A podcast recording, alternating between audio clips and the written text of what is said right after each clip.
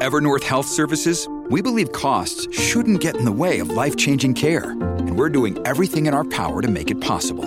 Behavioral health solutions that also keep your projections at their best? It's possible. Pharmacy benefits that benefit your bottom line? It's possible. Complex specialty care that cares about your ROI? It's possible. Because we're already doing it. All while saving businesses billions. That's Wonder made possible. Learn more at evernorth.com/wonder. Ryan Reynolds here from Mint Mobile. With the price of just about everything going up during inflation, we thought we'd bring our prices down. So to help us, we brought in a reverse auctioneer, which is apparently a thing. Mint Mobile unlimited premium wireless. Ready to get 30, 30, bit to get 30, bit to get 20, 20, 20, bit to get 20, 20, bit to get 15, 15, 15, 15 just 15 bucks a month. So, Give it a try at mintmobile.com/switch. slash $45 upfront for three months plus taxes and fees. Promo rate for new customers for limited time. Unlimited more than 40 gigabytes per month. Slows. Full terms at mintmobile.com. Welcome to the New Books Network. Hello, my name is Michael Johnston, and this is another episode of New Books in Sociology. New Books in Sociology is a channel on New Books Network, and today I have Dr. Ted Iguchi with me, and he is an associate professor in critical digital media practices in the Department of Sociology, Media and Cultural Studies at Lancaster University. Today, we have him on the show to talk about the future of the presidency, journalism, and democracy after Trump, published by Routledge in 2022. Thank you, Dr. Gutsche, for joining us on the show today. Well, thanks so much for having me. I really enjoy what you uh, do with all these podcasts. Excellent. So, the beginning question that everybody's yearning to learn more about is how you came about writing this book. I mean, after all, uh, President Trump's legacy wasn't the, uh, um, I, I, would say, probably wasn't the most welcomed. Uh, maybe in the United States and and uh, other parts of the world, but but yet you still took the time to uh, continue writing on Trump. So what brought you to this project? Well, we did a first uh, edited collection by uh, Routledge, uh, the Trump Presidency, Journalism, and Democracy, a couple years ago, and that was really trying to understand the first hundred days, the first year uh, at the most, by the time that that came out, uh, about how Trump may or may not be influencing the way people talked about campaigns, people talked about uh, issues of trust, uh, respect, disinformation, when that was starting really as alternative facts and, and fake news, some of those terms that have kind of seemingly left the, the platforms that, that we talk on these days, and it's now become mis and disinformation, which is always an interesting sort of thing to see how terminology changes in scholarship. But that particular project was trying to make sense of the, that, that campaign uh, and those first those first few uh, months in the presidency, and we we saw and we heard at the time that journalism was really going to be seeing a lot of changes. And I kind of wish, you know, when you look at things in, in hindsight, that we really applied more of a future studies sort of approach here and, and did more prediction or speculation about what was going on in the future or what we could expect. But really, I think so many of us were just rattled by the daily changes that had happened in how journalists covered the news, how they were forced to cover certain things because of the spread and the uh, indignities that were coming through in uh, social media in particular, and how the electorate really was struggling itself in either finding ways to the, to, to express themselves in a, a society that wasn't open to them. Uh, and, and you can see that it's either uh, social conservatives or or intentionally marginalized, excluded communities that were finding themselves even more excluded. And so this project was saying, okay, well, I'm not saying that Trump is gone forever. We're not saying that the presidency's changed immensely, and we're certainly not suggesting that journalism has changed hundred uh, percent and a completely different uh, uh, outfit as it was before. But we wanted to take a bit of a breather and say, what did what have we learned so far, and how does this maybe help us predict a bit about where we're going uh, in in politics, political communication, and the social function and cultural roles of journalism. So these authors, some of them are the same who had contributed uh, to the first volume, others are new, uh, and we're really trying to understand did uh, did Trumpism end? Is Trumpism continuing? Uh, has journalism taken a time to to really reflect upon itself? Uh, and what are the lasting impacts of that presidency, particularly in political communication and journalism. Yeah, that's another thing I was curious about. How did you go about selecting the authors that you did for this book? Well, the authors are. Um, this is still this still went through a review uh, process certainly, and it still is is uh, something that has gone through uh, a lot of hours of uh, editing and thinking and, and reflecting and, and sometimes you know sit down conversations with authors about about what they're saying and how they can say it and uh, i learned a lot from from those conversations and so i really find that this was an just like the first book was an intimate sort of collection of different perspectives on journalism. And I come from things I think it's important to note from a, a critical and a cultural studies perspective, which isn't really all of what uh, journalism studies is. It's it's sometimes on the periphery of things simply because uh, a lot of journalism studies still struggles with the global north and south divide. A lot of journalism studies still is rooted in so much whiteness and in US centric and I think UK centric sort of perspectives. And certainly in, in the US, sociology is, is a bit different than more of a cultural sociology that exists in the United Kingdom, which is where I'm currently uh, living and working. And so the, some of these voices are coming from a bit of that periphery where there's a little bit more of a critical stance on functions, roles, power, power dynamics in terms of journalism. Um, but that doesn't you know kind of exclude some of these other more traditional ways of looking at journalism through normative senses of practices social roles. And so i do find that these some of these chapters kind of speak to each other in certain ways uh, from either a cultural perspective or from a normative uh, sense and, and they seem to just blend really well together. And we just did a book launch to the institute of social futures here at lancaster uh, earlier in april and they gave some talks about these um, these different chapters, and I think that conversation even elicited a lot of really new new ideas about communication and journalism, where we're not just asking questions of okay, well, what are the solutions to either uh, negative impacts of Donald Trump on political communication and journalism, uh, you know, using those types of words uh, and values in those conversations, but was saying, well, let's not worry about uh, the solutions. Let's still evaluate what the problems might be. And and I think that this book really tries to highlight what the problems are based in populisms, based in issues of politics of fear, in distrust, and, and some of the other things that are really, really um, still alive and well in journalism and have been a long time before Donald Trump came to the, the stage.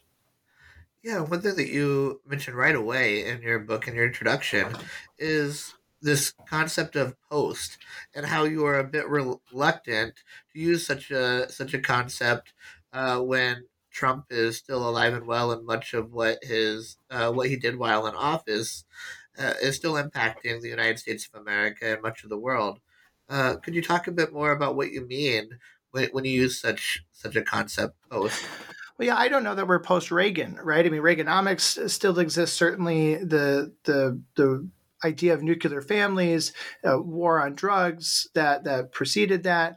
Um, a lot of the a lot of the things I don't know that were ever really done with a president.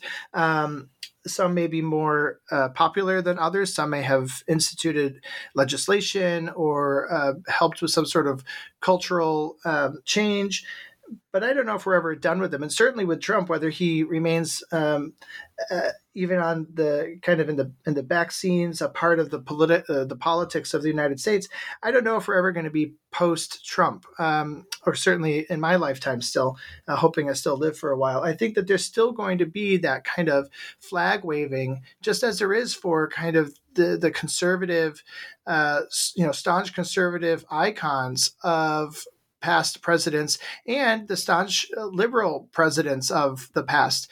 I think Barack Obama is still going to have some sort of iconic role to play in uh, democratic polis- politics of, of the future. So we didn't want to say post as though post means some sort of we're, we're past it or it's over. Um, you know, I just spent uh, another month or so in the U.S. Uh, most recently, and I can still feel and see and sense in my conversations in the the billboards that are still up in some parts of Florida, in in particular, which is where I was staying, that there remains a an anger in America that has been best expressed over the last few years through Donald Trump's rhetoric and through uh, iconic figures such as Trump and what he means uh, to them. And so we didn't want to say post Trump because a, a, lot of those policies still remain, a lot of the tensions still remain. And certainly there are a lot of people who, if they could tomorrow, uh, would probably vote for Donald Trump to have some sort of political um, role to play in society. So the notion of after Trump, which is also in a title of another book that has come out by journalism scholar, seems to be the place to go the question then becomes well, what if he runs again? what if we're not actually after Trump?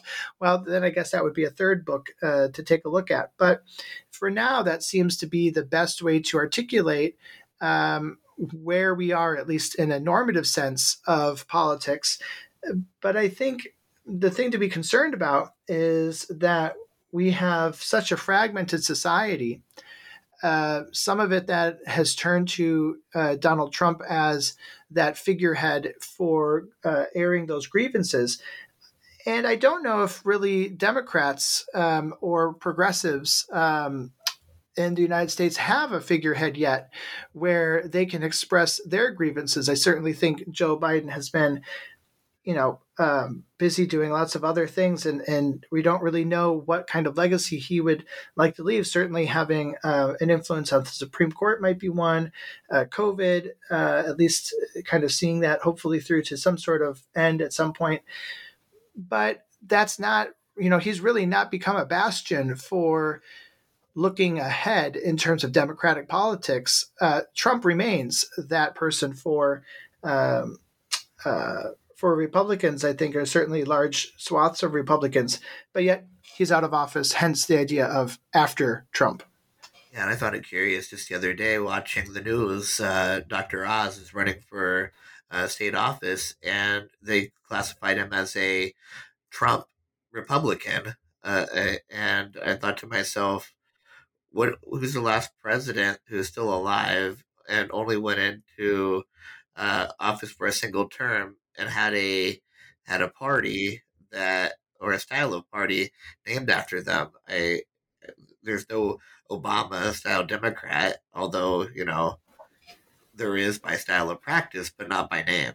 Yeah, yeah, and I think, you know, I, I, try and explain sort of the rise of Trump one and a couple different ways. One, I think that uh, the way we've, and, and, this is speaking from my own research, but also as be, having been a reporter, uh, particularly in um, parts of Wisconsin and Illinois for a long time, a little bit in Iowa, and seeing that i think the rise of trump if we if, if it's helpful to have that quick reminder or conversation is was was a trickle up effect. I don't think this was a you know the rnc certainly didn't come out and say we're going to put this person forward and we're going to make everybody do a party line uh you know kind of a a, a vote that way. But um this came, I think, from a lot of local communities struggling with things uh, related to gender and bathrooms, uh, Ten Commandments uh, in public parks or in courthouses, um, the so so so issues of faith in schools, a, a lot of these types of things. Uh,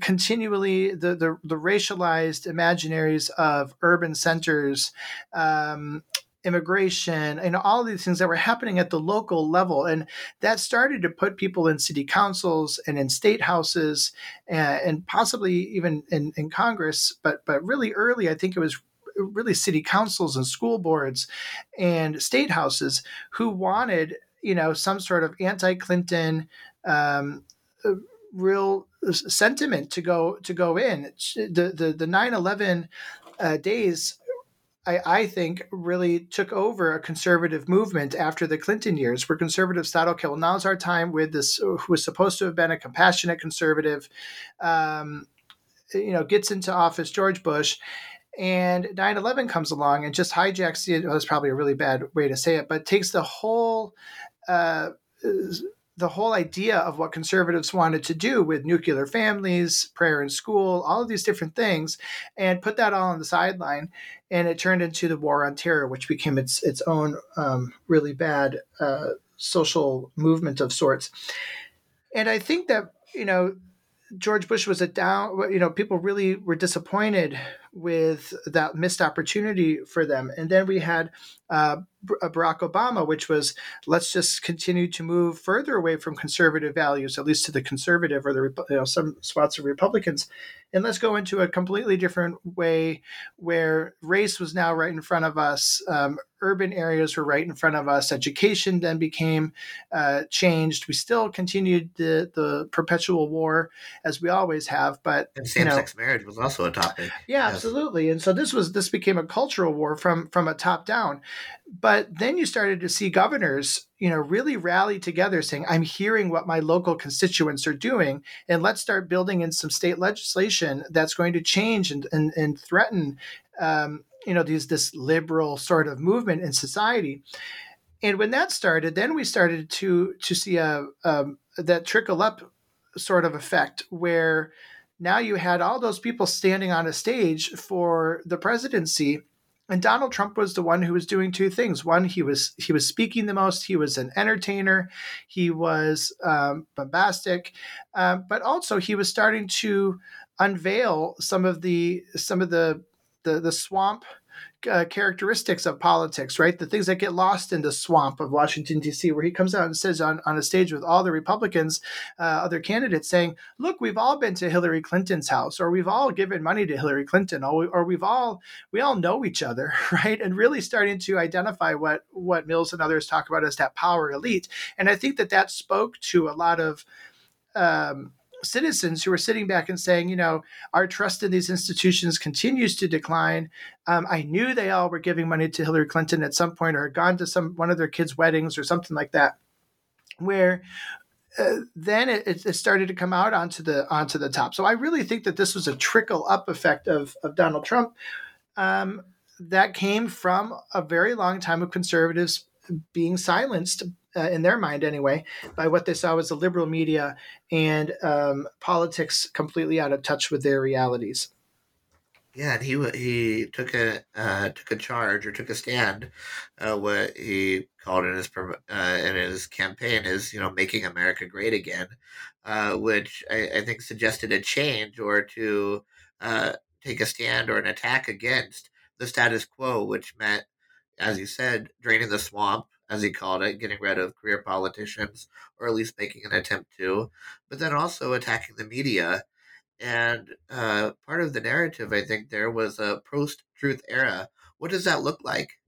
Well, post truth, you know, that's that's another one of those terms that I think was really live, uh, alive and well, at least within journalism studies, and and then somehow we've we've moved on as though we seem to have uh, solved the pro uh, truth issue by um, by saying journalism matters again. And I, I, just I don't think that there's been a lot of really good critical um, reflection among journalists and journalism scholars um, that uh, about two things. One, that the post-truth era still remains, and we may have replaced that with the articulations of fake news, mis and disinformation. Those things are maybe in their their, their own way distinct sort of areas of study. But I think that's that's the first thing. But the, the second thing is I think that we haven't reflected well enough on that for many people, journalism's always been operating in some sort of post-truth society. So if if we go back to you know my reporting days, for instance, and I go into a neighborhood and there had been violence, um, uh, you know, journalistic standards don't necessarily allow us to um, take someone of a really junior police level to explain to us why this crime or why this violence had happened. Uh, we have to go to a certain level uh, or a certain source within the police to give us that information. When really the experts on the causes for a particular incident, um, if, if, we're we're thinking back to maybe some of my reporting on, on gang, you know, gang violence or something like that, and that in of itself, those terminologies become really, really complex. I recognize that, but from a journalist perspective, if that's what we're we're we're writing a story about why gang violence is happening, for instance, right? We don't ask the people in the neighborhood. Uh, we don't even ask the people in the gangs why things are happening.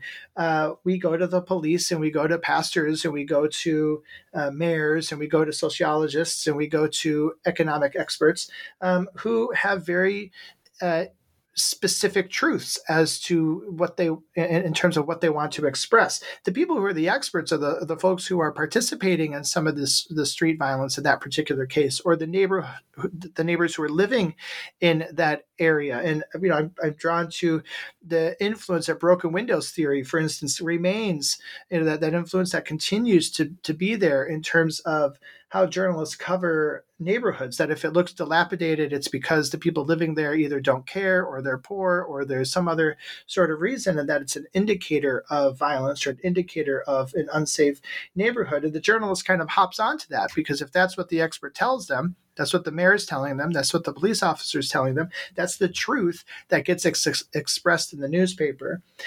And the citizen, right, becomes what we tend to call in journalistic writing color right? It's the it's the anecdotes it's the descriptive nature of so and so sitting on their front porch uh, wearing this um, uh, smoking this having this conversation right? All these really strange and, and weird characterizations that are often racialized um, and they just become anecdotes. They become archetypes their their truth doesn't actually come out as something that's that's uh, legitimate because maybe it can't be replicated or proven. There's not a statistic behind it that the journalist can use as what I like to call journalistic evidence, right? And I think that you can take that same sort of scenario of what's going on in, in covering a crime or or violence or disruption or disorder. Um, again, those are characterizations from an outsider's perspective about what's going on, right? Uh, gang signs and graffiti uh, and tagging means one thing to an outsider, might mean something completely different to a person inside that environment. You can take that sort of scenario and I think apply that to how we cover politics, how we cover social issues. Um, we continue in journalism, this is before and after Trump, of course, to rely on intellectual elites and, and power elites to to explain uh, everyday situations and issues that make it into what we call the news. And that's that's even um, been reinforced and expanded due to social media. Social media and Hindman in like 2009 or something was writing the myth of the digital democracy, um, and certainly I think we've seen that uh, come out that this echo chamber effect right continues uh, and is exacerbated by social media and journalists, there are fewer and fewer of them, right? News deserts continue to expand uh, across the United States in particular. Um, that notion of truth and post truth becomes really secondary or tertiary to just getting the news out, right? Or teaching journalism students how to go out and be professional communicators. So, that post truth sort of idea for many communities isn't anything new. Certainly wasn't something that Donald Trump brought to the table. It's always been there based upon how journalists tell certain types of stories that may not necessarily resonate with uh, you know communities' interpretations of what's going down in the world. So this post-truth sort of idea that we're that we're talking about uh, from an academic, largely academic perspective, has also seemingly been replaced by mis and disinformation. And, and sometimes that mis and disinformation is fueled by technological deterministic approaches to understanding and doing journalism, where we can use AI uh, and, and to, to, to understand um, not just discursive aspects within text of what may or may not be true, um, in social media accounts that may or may not be quote unquote real, and in deepfakes that have been uh, manipulated. There's no doubt that those things are great concerns, and we're seeing that as well most recently um, in the Russian war in Ukraine, that these things are existing. But but the conversation about post truth, which was very much a domestic conversation about Donald Trump and political communication vis a vis journalism, has now become mis and disinformation that has been put into a quote unquote other space geographically, such as Russia or to a virtual world. And I think we've really missed another opportunity to go back and say, well, have we really figured out what post truth means or doesn't mean? Um, domestically in the United States without Donald Trump. It seems Joe Biden can say up and down and left and right, and those those are truisms. Um, but if Donald Trump said it, we we were very um, suspicious. That suspicion, uh, that spe- speculative nature, also of journalism, seems to have dropped off a little bit when Donald Trump left. So, sorry for the really long answer, and there's probably a lot to unpack there. But I think that this is a very complicated conversation that becomes overwhelming, and people just maybe don't necessarily see the need domestically to have it anymore because we don't have somebody in office who we perceive as being a liar uh, and, as I said before, so bombastic. Well, and I think there's also something to say about the deinstitutionalization of truth, right? And uh, um, with the uh, op- opening up of the internet and the opening up of so- social media and the opportunities that exist for uh, anyone, including amateur journalists, to go out and write uh, write stories it's opened up opportunity for multiple truths. So maybe instead of a post truth, uh, it's maybe changed form to a, a, a, society with multiple truths, similar to a track of uh, you know polytheism in society, where there are multiple religions, and which one is the right one, which one is the is the wrong one, and it, and it open up opens up the opportunity for people to make claims that certain articles, certain sources are are fake Mm.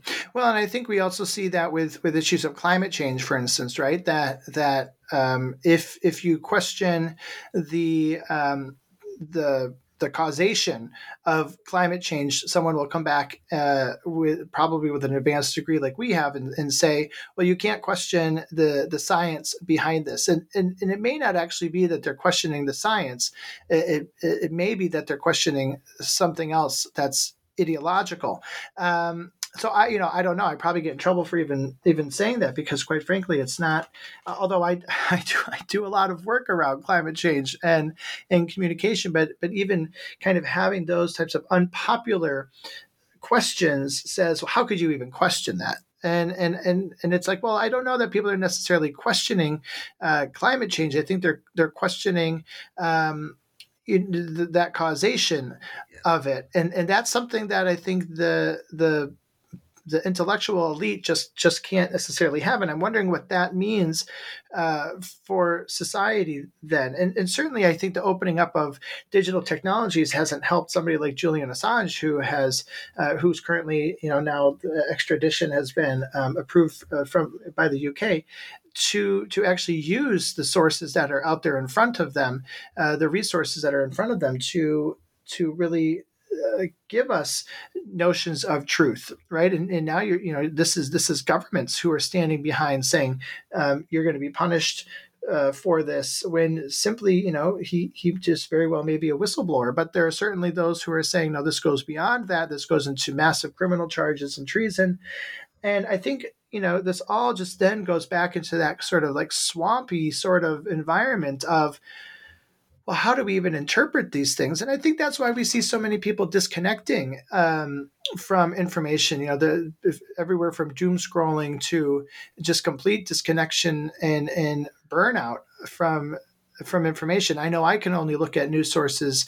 Um, in the evening and, and I teach this stuff and I research this stuff but but honestly that's really where a lot of us um, have have gotten to and i think that's even scarier for journalism for political communication and for creating social change and for social justice is when we completely disconnect i don't know what the solution is to that but i know that there's a problem in terms of how journalists are covering things uh, pre and post Trump. I mean, certainly when you see Donald Trump saying things like "we're going to drain the swamp," but then one of the major, you know, evening news sources moves their broadcast from New York City straight to Washington D.C.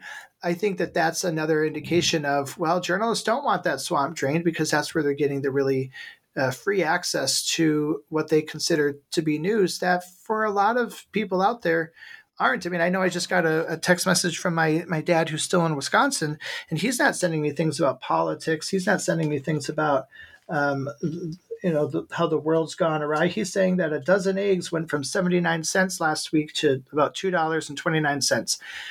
I I think that you know there's a big disconnect between what journalists want to write about, what journalists want to say, and what audiences want to look uh, look at, and specifically in terms of topic.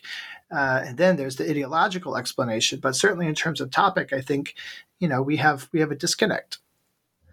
And what do you think has uh, caused that disconnect? What what is it that draws journalists to a different story than what the general public wants to uh, talk about? and learn about in their in their news. Well, I have a different probably answer to that than maybe some other journalism scholars, and some might I think erroneously just go by uh, it's the ratings um, or it's the metrics. I certainly think that that is um, a, a, part of it. But for me, I look at things from the the sense of uh, the journalistic interpretive community and, and, and how journalists function and work. And I, by journalists, let's let's stretch that a little bit to be not just the on the ground journalists, but let's take that up to editors and to publishers just for a moment, if if we will. That that these groups operate not there may be some distinct differences in how they um, the, the, their practices and some of their roles and functions in society but they don't operate i think as much as some journalism scholars would like us to believe, um, really separately from other major institutions. Certainly, uh, influence of the you know of hierarchies uh, plays a, a, role that that journalists make decisions, and, or as they're making decisions, they have to deal with social pressures from institutions, uh, from uh, social norms, from within house uh, audiences. I mean, there are certainly you know business decisions that that have to go into things, and there's a hierarchy of these influences, right?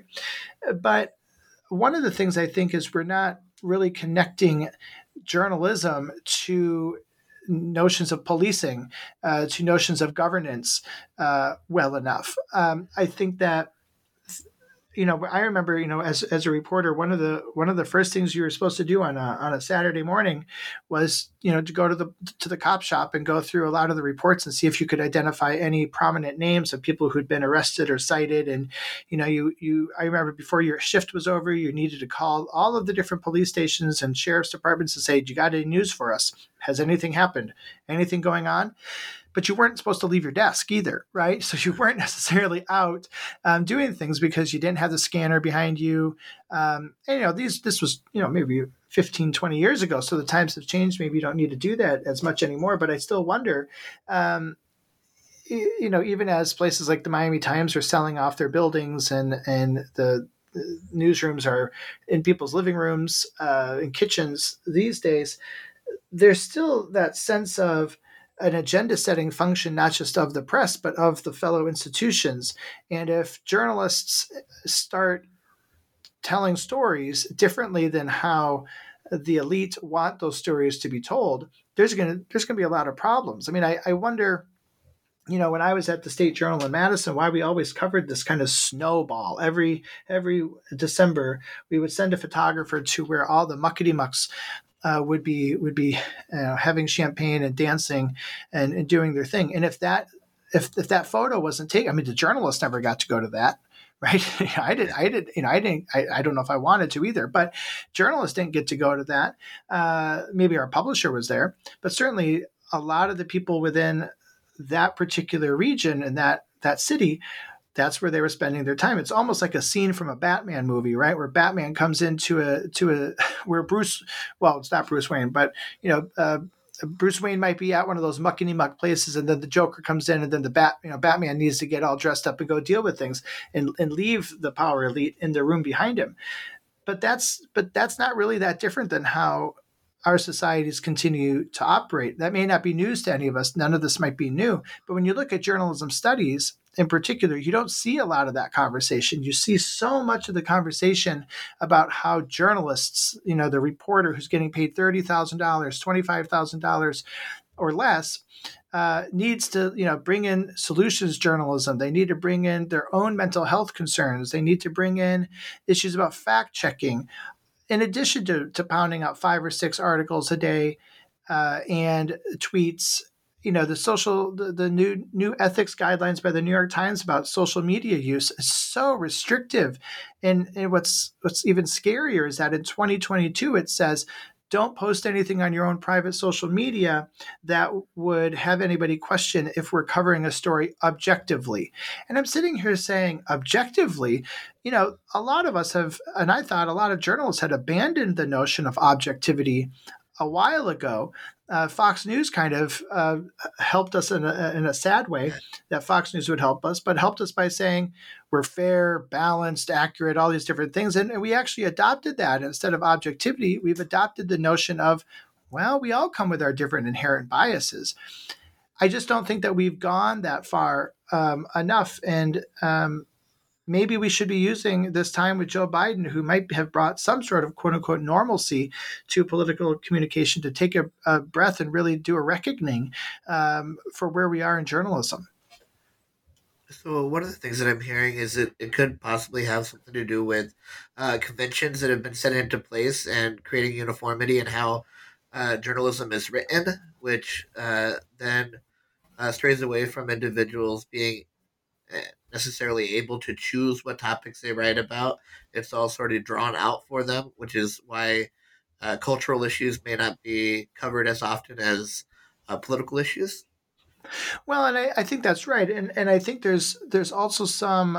Um, constant fear that if we move into anything like advocacy or activist journalism that we've we've given up the basic tenets of what journalism is. And again, we're talking about this in a fairly, you know, in a in a, in a U.S. Uh, context. I just want to remind us that yeah. that we're we're familiar with that, but there's a sense of nostalgia that journalism. Uh, kind of told some sort of truth uh, that we were just talking about. But if you go back with nostalgia, if you go back into the heydays of the penny press or of journalism where it was vibrant and and you know profitable, it still is profitable, quite frankly, but where it, it was kind of these heydays of what the the muckraker was or what the journalist was. Uh, you're looking at a Manhattan where there were dozens of newspapers. And there were dozens of newspapers not because they were telling the same thing, but because they were coming from different political vantage points. Right? They had different languages. Yes, they had different politics. Yes, they had different geographic regions. Yes that's that's what we are talking about. There was never one sort of journalism uh, that was that was existing, and none of those people were actually you know interested in a single big T truth. You know that this fake news sort of iteration that we've just gone through isn't anything new. Uh, in those days, we had you know the Sun and, and other news organizations that were publishing fiction uh, as as a way to to to bring in audiences, right? And, and so fake news isn't anything new. It's always been a part of journalism. And what becomes complicated is when you actually start to pick up that post truth idea again and you see, oh, wow, you know, um, you know, truth, truth, this isn't just a really basic conversation about subjectivities, right? But it's also, um, this idea that journalism never was really doing that to begin with. It was always telling you a story, it was telling you an interpretation. Uh, and I, I think that you know we we really need to start thinking about what kind of journalisms we want in in the future and what lessons needed to be learned it, I, I think the, the other thing is because you know journalism scholars tend to be of a certain mindset we really have backed ourselves into a corner with conservative and right wing media that they'll never believe us if we say we want to come in and see how you produce the news like we would in any other news organization um, through observation or through an ethnographic study because we've said so many bad things about them. Uh, I'm not advocating for one type of news or, or, or another. Uh, I certainly would say something like Breitbart is probably a news outlet right? Uh, a lot of people would come back and say, no, it's not. And then I'd say, well, why is the New York Times a news outlet, right? Let's look at their their ramp up to war every single time we go to some sort of war. The constant uh, focus on uh, Ukraine, but not on Rwanda. Um, and I, I think that there's there's just a lot of discussion that we don't have because it's not necessarily friendly to our positions of power uh, today. And I and I and I'm not saying that the people who've contributed to this volume agree with what with what I'm saying and have their own positions and and, and things that they express throughout the book. But for me, anyway, um, I've uh, I've liked thinking about these types of ideas because these chapters kind of coalesce in a way where we can sit back and say, well, have things really changed? What's changed? Where are we going in the future? And and I think that that's uh, so. Again, I'm not I'm not speaking for the the other authors of of the particular chapters, but I think if you were to sit down and read it, there are some really interesting ideas that can come through. And I think journalism is a complex topic to begin with. Uh, journalists are writing for people in a society, the society being a moving target, right? With uh, uh, several other things political climate, uh, education, uh, popular media, and and other things that continue to shift that change how media ought to be delivered, is delivered, and whether or not uh, readers are able to access that information. Yeah. Yeah, and I so I, I find you know the the discussions to be um, also really focused around well what does that what does that mean we do right? So if somebody is is forcing us to say well what are some of the solutions? Um, I, I can understand that. I, I can understand the the desire to uh, not have confusion and, and not to have despair but I but I think that first we have to come down to say, well, can we actually agree what the problems are? I put together a list the other day. I, I don't know if I have it on my phone anymore, but I, I, put together a list the other day of all the different types of journalisms that that I've just and I was on a plane and so I was just thinking, what are all the different journalisms? Um, and I won't repeat the word journalism because it'll just become a little too much. But there's bedroom, confessional, development, graphic, digital, citizen, solutions, social, activist, constructive, TikTok, robot, machine, data, and the list goes on and on and on. And I'm wondering again, are we doing ourselves a disservice? Um, you know, scholars are fit into a really neoliberal way of uh, doing research that has to be based upon what's what's fundable by philanthropic uh, or other means, what'll get them tenure and promotion, what'll get them out of uh, precarious work environments, what's okay with the students and their parents, and in the state of Florida, for instance, the legislature, which is uh, again expanding across the country, where you know, we don't see critical race theory journalism, right? Particularly in um, journal uh, in Florida now. But I'm wondering again if we're doing ourselves a disservice. Um, are have have we segmented something so much that we don't even know what it is anymore? Um, and have we been forced to do that because of the structures and expectations of tenure and promotion, uh, of research of what will and won't get published in journals, and, and I and I'm really kind of sad to see that I can put together a list, and you know, I won't say them now, but I've come up with probably another eight just in our conversation that are missing from that list. And I'm just wondering, you know, is is is this a good thing? Um, and where do we go from there? We talk about this a little bit about uh, about this on my own pod, uh, my own podcast to try to distinguish and decipher between what these different journalisms are. Um, and I'm just wondering to what end are we doing a very good job explaining what we do to citizens, to audiences, to consumers of news? Uh, when when we're kind of just going back and forth saying, well, does that fit into to robot journalism? Does that fit into computational journalism? Does that fit into data journalism? Is that culture? I, and I don't think that makes us look really really um, attractive to other disciplines either. So, with all of this decentralization of journalism, of stories, of uh, uh, what is covered by the media. Do you do you see any reason to first off, and um, do you see any reason to, and whether do, do you see that journalism ever returning to a central original form, if there ever was an original form where where journalism was a specific a thing instead of multiple things at once. Well, I think what's really unfortunate with you know Mich- Michelle Ferrier and others have done a lot with new with with media deserts and, and, news deserts, and I think what's really sad is that we're being forced into a centralized notion of journalistic production uh, which also has an impact on the explanatory functions of journalism. You know, when you see news organizations that are being bought up or owned by places like Gannett or Lee Enterprises or some of these other uh, uh, organizations, there a lot of their production is being done out of one newsroom. So you may have eight or nine regional news organizations uh, that used to have their own individual copy editors uh, editorial staff, page designers, photographers, and that's all being centralized into one kind of hub where a person might. And, and I started doing that 20 years ago, where we had a regional news or news um, organization, and I would go from paginating one page uh, for for for one city of 20,000 people, then I'd paginate another page for another city of another 16,000 people, and and they were an hour away from each other. I had no understanding of what was going on in either of those places, right? And um, so if I was trying to do any editing in addition to just putting the page together, I didn't have sort of that that decentralized ability to have autonomy in uh, and how the information was going to be presented. We had a template for what the page looked like. We had an expectation of what a good photograph is, um, what a good lead on an article was, what a good headline looked like, as long as it fit within the space.